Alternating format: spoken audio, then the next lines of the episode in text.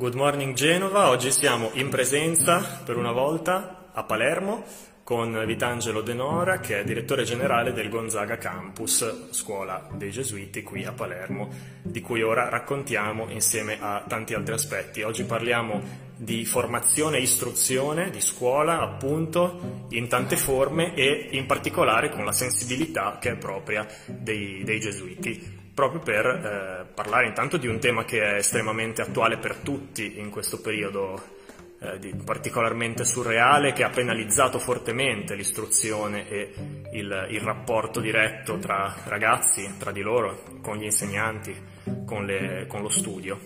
e per andare un po' dentro al, all'impronta ignaziana che eh, i gesuiti eh, in questi anni stanno mettendo eh, comunque ancora a servizio di tante zone in Italia e non solo in Italia, come vedremo.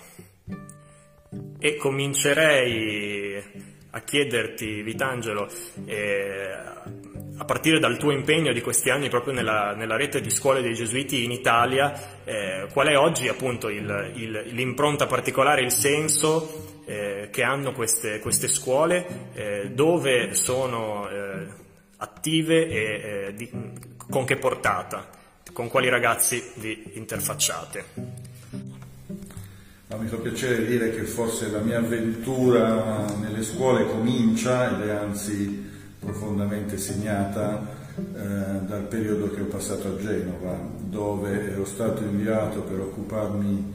dell'associazione San Marcellino, un'associazione che lavora eh, con i senza dimora e, eh, e, insieme ero stato inviato eh, nella scuola che allora era l'Istituto Arecco e con alcuni giovani gesuiti facemmo questa esperienza di connettere due mondi, il mondo dei giovani e il mondo dell'emarginazione, le persone che vivono per strada. In realtà in quel tempo nello stesso stabile convivevano una scuola con la realtà di assistenza alle persone più povere eh, e eh, creavamo delle connessioni molto interessanti eh, tipo che appunto un senza dimora potesse essere per alcuni giorni eh, il professore di alcuni ragazzi, insegnando cosa vuol dire confrontarsi con la vita della strada, con, uh, i temi della solitudine in cui ci si trova una persona che ha perso anche i legami più profondi e che nel suo percorso di ricostruzione che viene fatto attraverso San Marcellino capisce quali sono le cose importanti della vita, così come pure a volte nel, nel pomeriggio eh, spostavamo le ore del mattino al pomeriggio e portavamo i ragazzi a fare volontariato nelle strutture eh, del, del senza dimora di San Marcellino, per esempio a preparare la cena eh, per, per, loro, eh, passare una serata con loro e questo ci valeva come come ore di scuola, quindi creando queste connessioni fra, fra mondi. Eh, quando poi diciamo, l'esperienza dell'Arecco si è chiusa per, per, ragioni varie, mi è rimasto sempre nel cuore eh, questo, questa idea che davvero l'educazione eh, potesse essere un servizio importante ai giovani di oggi e alla realtà di oggi. E questo è diventato poi un po' eh, la guida del, della mia missione che mi è stata poi assegnata eh, dal provinciale di occuparmi un po' di tutte le scuole d'Italia come delegato del provinciale per, per l'educazione e diciamo dirigendo le scuole di Torino, di Milano e adesso qui di Palermo che è una realtà eh, del sud Italia che ancora più di altre probabilmente può beneficiare eh, di questo eh, valore che l'educazione ha per eh, i gesuiti e per l'educazione eh, in base alla tradizione della pedagogia dei gesuiti. Su questo eh, diciamo, non so cosa eh, si sa, ma diciamo, evidentemente è interessante questa vicenda di come i gesuiti arrivano all'educazione perché in realtà eh, Sant'Ignazio proprio nel, nella sua vita, all'inizio della sua vita, eh, con l'idea di essere un pellegrino nel mondo, di andare dove era più urgente e più universale, non contemplava l'esistenza di istituzioni scolastiche. Gli sembrava in contraddizione con eh, questa idea di un eh, apostolato molto snello, molto libero, molto legato ad un annuncio del Vangelo eh, alla gente e fondamentalmente, costituzionalmente missionario. Nella sua esperienza per un certo punto capì che eh, anche quello di accompagnare i giovani era un cammino, un percorso, eh, mette molto in discussione la persona, eh, va a toccare delle corde profonde della tua esistenza, dell'esistenza del, del ragazzo e che in questo incontro fra, eh, diciamo, nel rapporto educativo davvero eh, si va a scoprire il mistero della vita altrui, il mistero della tua vita e questo si, si crea una profonda una connessione così forte che davvero diciamo, aiuta a riscoprire e a valorizzare eh, la nostra umanità. Fondamentalmente per i primi gesuiti eh, l'esperienza delle scuole fu quella di scoprirle come un luogo in cui esplicitare quella cura personalis, quella cura di ogni persona che loro avevano vissuto essenzialmente attraverso l'esperienza degli esercizi spirituali in cui una persona accompagna un'altra in un cammino di scoperta della propria vita, del proprio percorso spirituale, che applicato alla scuola vuol dire del proprio percorso umano a 360 gradi, che vuol dire della propria originalità personale, di quello che profondamente sei e questo in una prospettiva però profondamente anche missionaria. Eh, Sant'Ignazio e i primi compagni si accorsero che nel mondo che stava cambiando quello del fornire istruzione al, a un numero sempre crescente di persone, quindi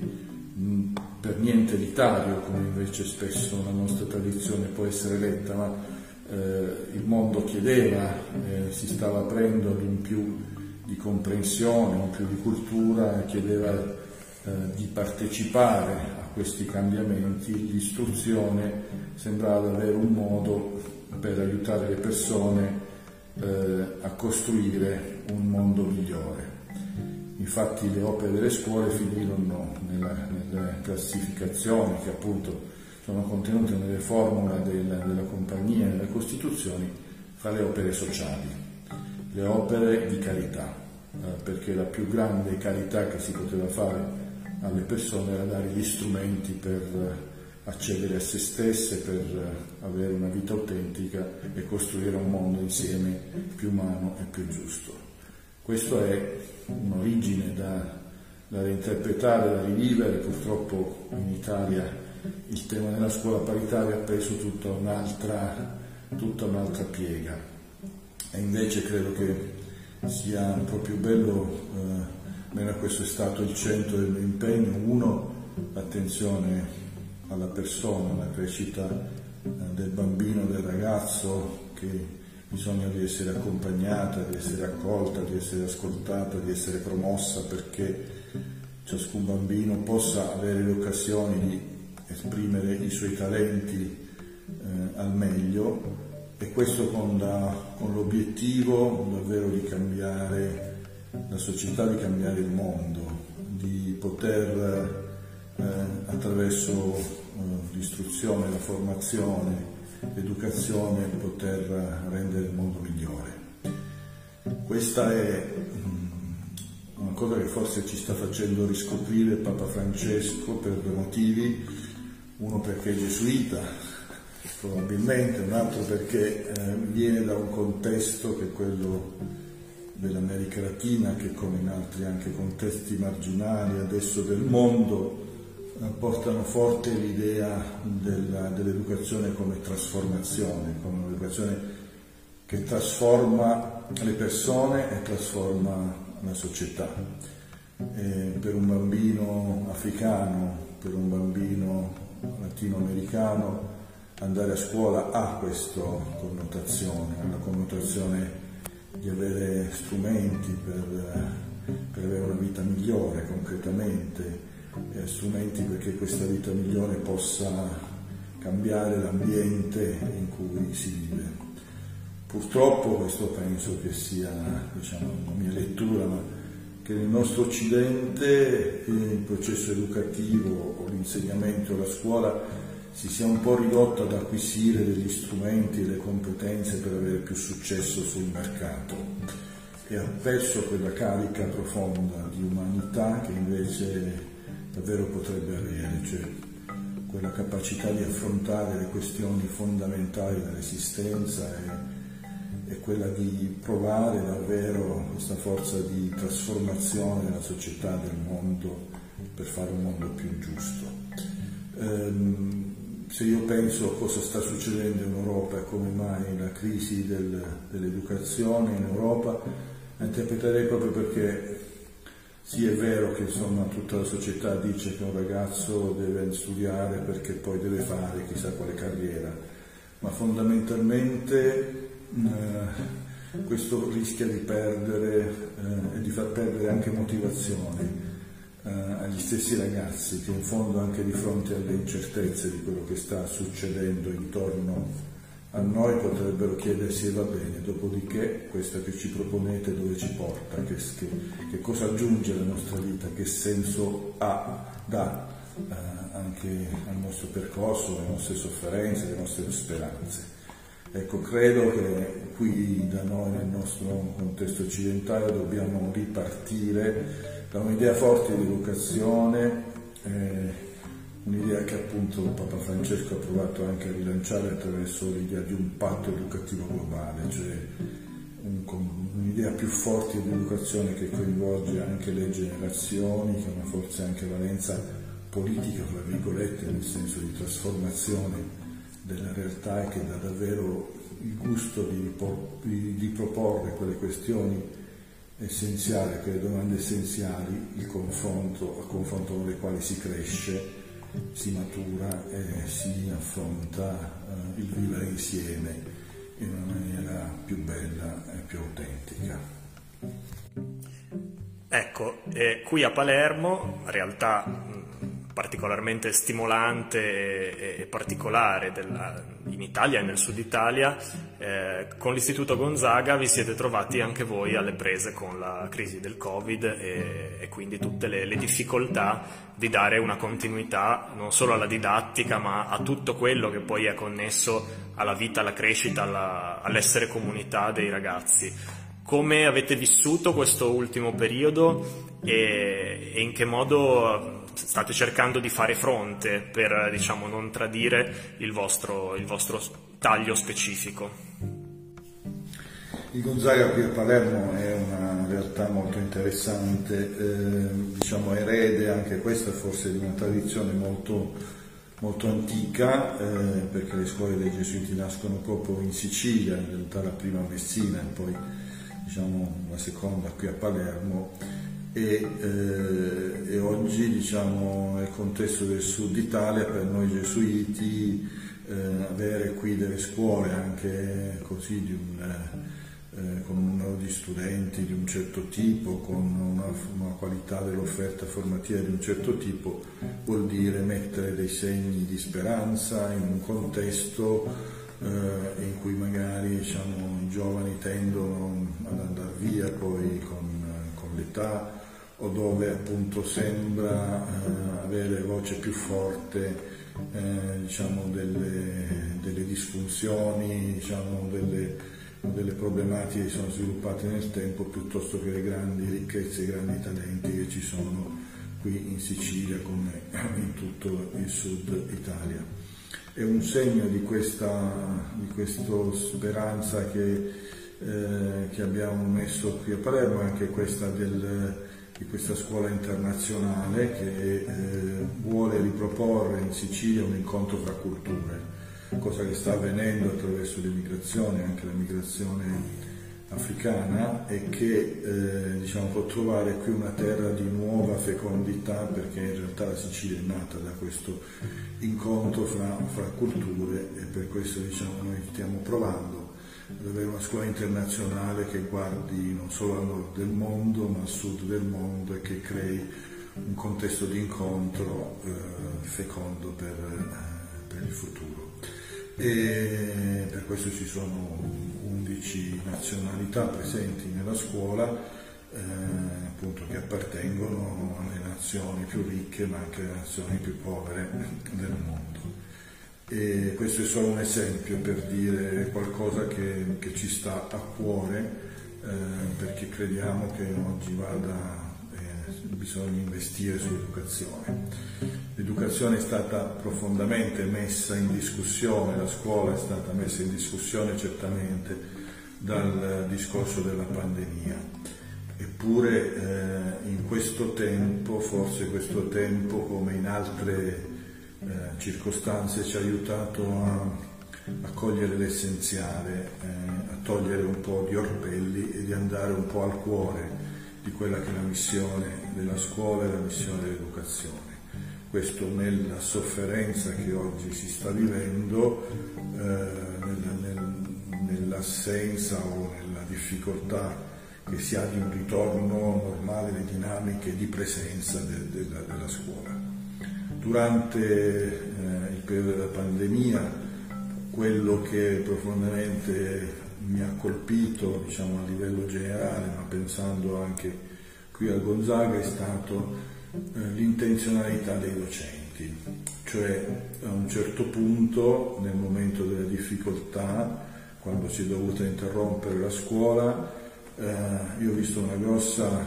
concentrazione e unità nel dire come facciamo a stare vicino a una generazione che porterà che sta portando delle conseguenze importanti di questo fenomeno che ci sta coinvolgendo tutti. Concretamente, come facciamo a stare vicini ai nostri alunni? E questo è venuto prima del dire come facciamo a continuare il programma, come facciamo a continuare a insegnare l'italiano, la matematica, ma è venuto prima l'aspetto della relazione educativa, l'aspetto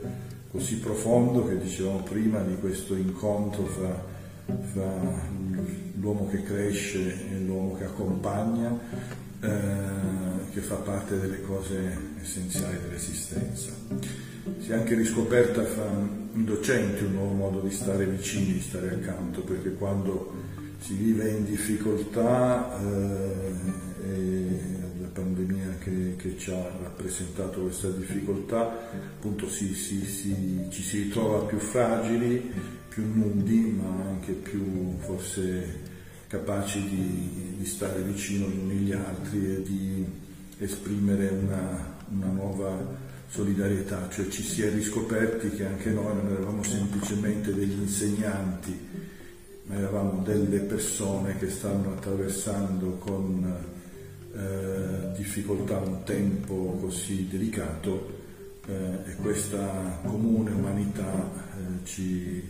che ci metteva tutti sulla stessa barca era la cosa più importante da salvaguardare e sulla quale costruire. Per questo io penso che questo tempo sia un tempo per riscoprire qual è il cuore grande di un'istituzione educativa, di una scuola, eh, i punti da cui ripartire, paradossalmente anche la didattica a distanza eh, ha fatto emergere ancora di più quello che è l'importanza della presenza. Eh, io penso, eh, insomma, nel, nella nostra esperienza è stato anche un tempo piuttosto positivo di sperimentazione, di innovazione pedagogico e didattica, quello della didattica a distanza, penso soprattutto ai più grandi perché effettivamente per i più piccoli l'esperienza è stata eh, più, più, difficile da, da accompagnare e da decifrare, ma per i più grandi ha anche delle cose da dire pensando alla scuola del futuro, perché eh, ci si è resi conto attraverso la didattica a distanza che certe cose si possono fare anche in altro modo e si possono fare dando maggiore responsabilità, autonomia agli studenti e al loro percorso. Il professore non ha bisogno di controllare tutto, però può mettersi invece davvero a fianco recuperando quelle cose che non sono sostituibili in altro modo eh, accompagnando la riflessione degli studenti. Fondamentalmente oggi le fonti di informazione non sono necessariamente un professore che ti spiega, ma il ragazzo che può cogliere da, da, altre parti anche. Quello che è importante, quello che manca è quella persona che ti sta vicino, che ti aiuta a discernere e a riflettere, a costruire un tuo, una tua posizione personale sulle cose, il tuo percorso di crescita fra le tue insicurezze, i tuoi talenti, i tuoi desideri.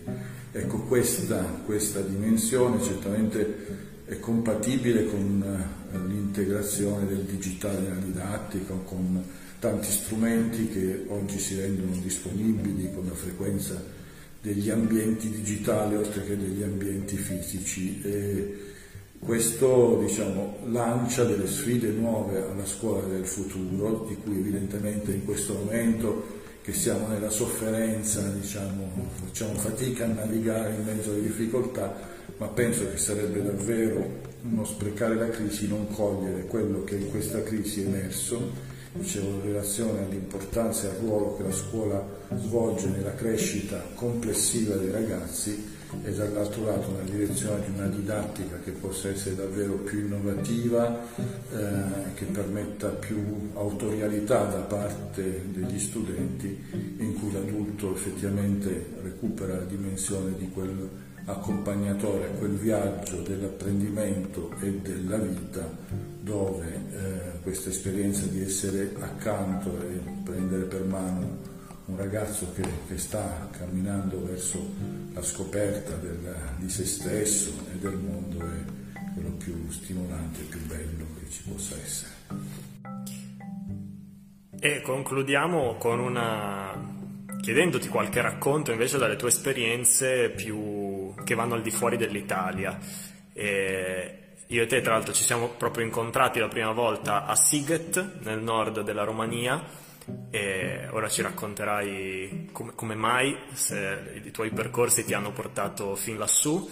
eh, ma mh, mm, mi dicevi anche che eh, ci sono una serie di esperienze molto interessanti e molto innovative di scuola, eh, potremmo dire di scuola di strada, cioè di cercare di far arrivare, di inventare una scuola in tutti quei contesti a livello globale più difficili dove eh, le, le, istituzioni e dei percorsi strutturati rischiano di essere completamente assenti.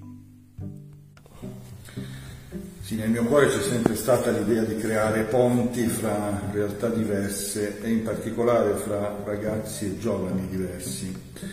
perché effettivamente da questo incontro, eh, che magari è fecondo soprattutto quando avviene mentre si sta cercando di crescere, di capire, può nascere una nuova umanità, un nuovo modo di stare insieme, di essere fratelli. E per me, nel mio itinerario biografico, c'è stato questo incontro con la realtà della Romania che è iniziata quando ero studente a Padova e facevo gli studi di, di filosofia. E eh, esperienza di incontro con una realtà eh, legata in particolare eh, a quello dell'infanzia abbandonata, dell'infanzia in difficoltà, che poi ho anche cercato di promuovere, di proporre eh, ai ragazzi di cui mi sono occupato, ai ragazzi delle scuole, giovani universitari. Per me questa è eh, la realtà di occuparmi dell'educazione in modo informale e di incontrare eh, i bambini e i ragazzi che vivono contesti difficili, eh, davvero eh, è un legame essenziale che dà senso al mio lavoro quotidiano e alla mia missione. La Romania eh, è stata per me la scoperta di, questo, eh, di questa realtà difficile dell'abbandono dei minori, ma anche eh, di quanto sia prezioso e bello dare dignità alla vita di ogni bambino, come ogni bambino ha diritto eh, ad avere una casa, per questo abbiamo pensato di costruire delle case famiglia, ad avere degli affetti, eh, di avere una mamma, un papà, dei fratelli eh, con i quali condividere un'avventura eh, di famiglia, di socialità intensa eh, ha diritto ad essere se stesso, ha diritto ad avere un posto nel mondo, ad avere un lavoro. Diritti che sono spesso negati in diverse parti del nostro mondo e a cui insieme ai volontari, eh, molti dei quali in realtà sono anche stati genovesi in questi anni, abbiamo provato a costruire un modello alternativo in Romania rispetto agli orfanatrofi.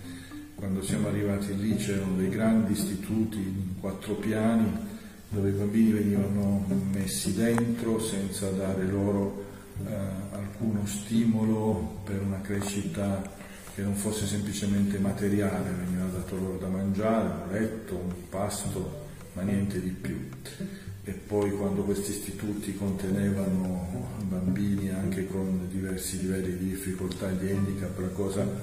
diventava davvero anche più dolorosa perché questi bambini erano nei loro letti e non venivano neanche fatti camminare, fatti muovere, quindi questo comportava anche blocchi nella crescita, eh, davvero un'esperienza così dove la dignità umana veniva un po' calpestata. Allora la nostra idea con pochi mezzi è stata quella di offrire ad alcuni bambini, quelli che abbiamo incontrato,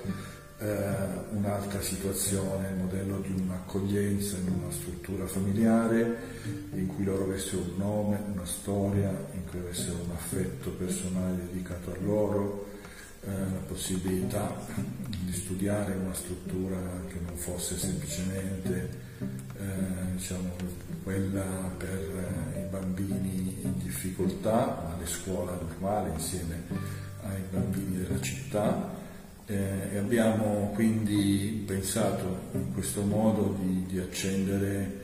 eh, diciamo una speranza nella vita di queste persone che è stato rappresentato dal quadrifoglio una volta trovando i bambini in una,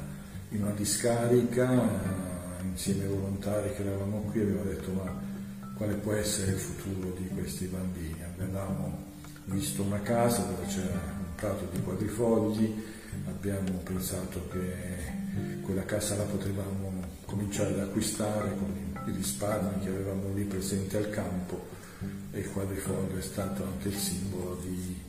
di un futuro di speranza che auguriamo per tutti i bambini del mondo.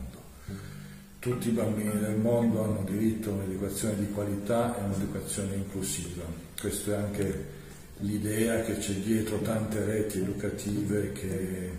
si occupano di eh, bambini che vivono in situazioni di povertà, in situazioni di bisogno e che sono allontanati dalle scuole. Una di queste reti è la rete delle scuole di Fea Allegria che nasce nell'America Latina sempre ad opera dei gesuiti e che ha come motto quello di portare l'educazione lì dove finisce l'asfalto, eh, nei villaggi sopra le montagne, eh, nei luoghi delle eh, periferie dove appunto non esistono scuole come edifici anche di educazione formale, eh, nelle bidonville eh, latinoamericane eh, come negli slums del, dell'Africa, ecco, portare eh, questo sogno eh, che attraverso l'istruzione la vita può essere più autentica e il mondo può essere più giusto a partire appunto dal, dalla gioia e, dalla forza eh, che ogni bambino ha dentro di sé. Nella mia vita io ho incontrato appunto questa rete eh, di educazione popolare che appunto si chiama Fia Allegria che mi ha molto aiutato a recuperare questa visione complessiva dell'educazione anche nelle sue tematiche sociali, globali e, e questa esperienza appunto che ho visto insomma, in America Latina e poi in Africa, eh, diciamo nella, nella eh, cercato, abbiamo cercato di portarla anche in Italia andando a intercettare una delle fasce marginali che sono quelle degli immigrati, quindi aprendo tre scuole eh, per eh, l'educazione degli immigrati in Italia e in particolare si tratta delle scuole sempre di Genova, di Milano e di Roma, dove eh, dei migranti dopo essere venuti qui aver pensato che qui il mondo diciamo, andava tutto bene, hanno, poi si sono messi di fronte alle difficoltà che una, la competitività anche del nostro Occidente propone, si sono chiesti a un certo punto ma che cosa possiamo fare per noi stessi. Allora alcuni hanno desiderato riprendere quel percorso di studi interrotti desiderato occuparsi di loro, della, della loro crescita e si sono rimessi a studiare eh, e questo attraverso queste scuole che offrono dei diplomi che sono convenzionati con, con l'Equador e quindi poi possono essere, eh, c'è l'equipollenza con il diploma italiano, hanno potuto acquisire le competenze e anche continuare nel percorso universitario eh, avendo anche dei bei risultati.